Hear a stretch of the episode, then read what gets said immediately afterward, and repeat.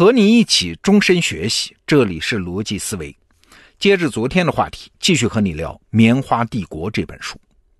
那昨天我们说的是，从棉纺织业开始，工业革命摧毁了小农经济啊，构建起了一个全球分工网络。哎，这是一个停不下来的趋势啊！所谓时代大势浩浩汤汤，这个趋势一直发展到了我们今天，而且还要往前发展。但是在这个过程中呢，那些反抗工业化、反对全球化趋势的人也有很多啊，每一代都有。最著名的谁啊？印度的圣雄甘地。甘地老先生最著名的形象就是他那个用手摇纺车纺纱的样子。哎，这幅照片我放在文稿里了，你可以去看看。可是要知道啊，甘地可不是你在照片里看到的那个形象啊，一个骨瘦如柴的，好像也没什么文化的印度老农民。不是，甘地是正经的英国留学生啊，原来是西装革履的一名律师。那奇怪，他为什么非要把自己搞成这副形象，还拍下这幅照片呢？哎，因为甘地的主张，他带头反对工业化，反对机器，反对铁路，反正他反对英国人给印度人带来的一切现代工业成果。他主张恢复到传统乡村的手工劳动方式。其中最重要的就是恢复手工纺织业啊，所以他才拍了那张著名的手摇纺车的照片，而且到处传扬。那这张照片是一九三二年拍的了，隔了这么多年啊，我们怎么评价甘地当时的想法和做法呢？最简单的一句评价就是“螳臂当车”嘛。你想，工业化、全球化的趋势，哎，这哪是靠一个人一个主张就能倒流的？要是当时印度人真的听了甘地的话啊，回归手摇纺织，那不用想啊，肯定只有一个结果，就是亿万印度人没有衣服穿啊，这一定是个悲剧。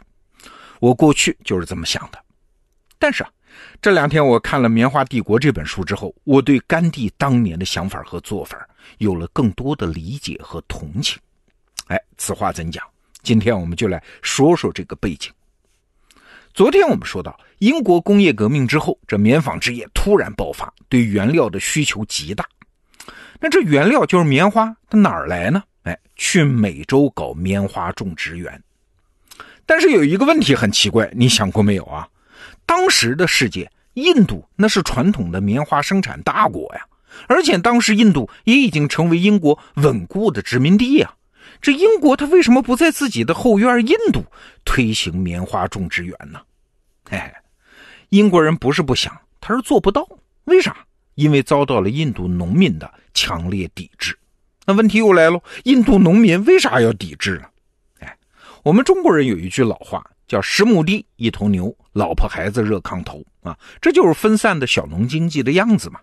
全世界任何国家的小农经济也差不多都是这副样子。啊，一户自耕农，比如说家里有十亩地啊，可能三亩用来种植主粮，三亩种植什么玉米、大豆之类的，还有四亩种上棉花，院子里种点蔬菜啊，种出来的粮食自家人吃，种出来的棉花，老婆在家纺织成布，一家老小有吃有穿，平平安安过日子啊。正像中国古诗里说的：“日出而作，日落而息，凿井而饮，耕田而食，地利与我何有哉啊！”那请问这种日子好吗？哎，我们得老实说，一点儿也不好。为什么？生活很艰苦，劳动强度很大的，一年忙到头，不过得个温饱啊。要是遇到了自然灾害，或者是官府的横征暴敛，那就可能挨饿呀。这都是事实，这些都不好。哎，但是请注意，有一点很好，那就是一切因果关系都很简单。一家人如果挨了饿，谁都知道这是为啥呀？要么是天灾，要么是人祸，要么是懒惰啊。那解决这些问题的方法呢？和这些方法的边界呢？哎，也都很清楚啊。所有这些都由来已久，近在眼前，没有什么不可琢磨、不可理解的怪事儿。哎，请注意啊，一切因果关系都很简单，一切都可以理解。这对人来说是一项巨大的福利啊！人会因此生活在巨大的确定性和安全感中。但是啊，如果农民加入了种植园，会怎么样？好，家里的十亩地可都种了棉花了，要吃粮食蔬菜，可以卖了棉花换成钱到市场上去买嘛，听起来挺好吧？如果只从经济学上分析，这是分工深化呀，这是协作网络建成啊，整体的效率肯定是大大提高啊，大家的福祉都增进了。但是啊，我们刚才讲的那个心理上的确定感和安全感，他就真的没了。出售棉花到底能挣多少钱啊？这农民自己说了就不算了，完全由远方某些他既不知道，可能终身也不会见到的人来决定。他既不了解，更无力影响远方的那些人和事儿。也就是说，他和他家人的命运变得难以把握，而且不安全了。所以，印度自耕农才强烈抵制加入棉花种植园嘛。啊，这个原因就可以理解了。英国人也尝试过几次，软硬兼施都干不成。那对刚开始的英国人来说，哎，无所谓。好在美国南部的棉花种植业很发达，大量的黑奴的服从和劳动，确保了英国的棉花原料供应啊。印度农民不干啊，不干就不干吧，算了。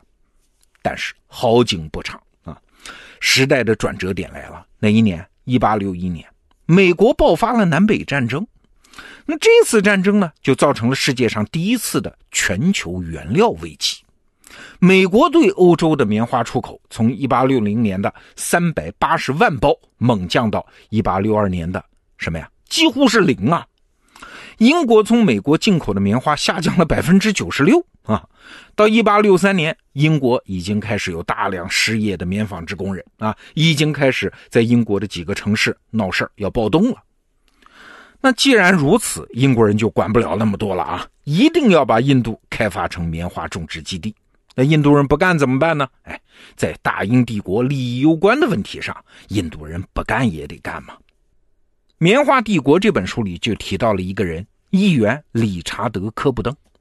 这个人啊，要说政治观念啊，那是个地地道道的自由贸易的倡导者，可以说他是亚当·斯密的信徒。但是要知道。这个理查德·科布登还有另外一个世俗身份，什么呀？他是个棉花制造商啊，所以这个时候他就说了一句话呀，他说啊，亚当·斯密的想法不适用于印度啊，所以你看，在利益面前，这政治观点啊、经济观点那是可以随时变来变去的。好了，那英国人在印度怎么干呢？哎，什么修铁路啊，调整税收政策呀，提供棉花种植的技术支持啊，反正威逼利诱。哎，结果就是大量的印度小农终于被卷入到了这个棉纺织业的世界大分工中。数字我给大家报两个啊，一八六零年，印度棉花占英国棉花进口总量只有可怜的百分之十六，但是两年后呢，到了一八六二年，这个数字居然涨到了百分之七十五。那结果是啥？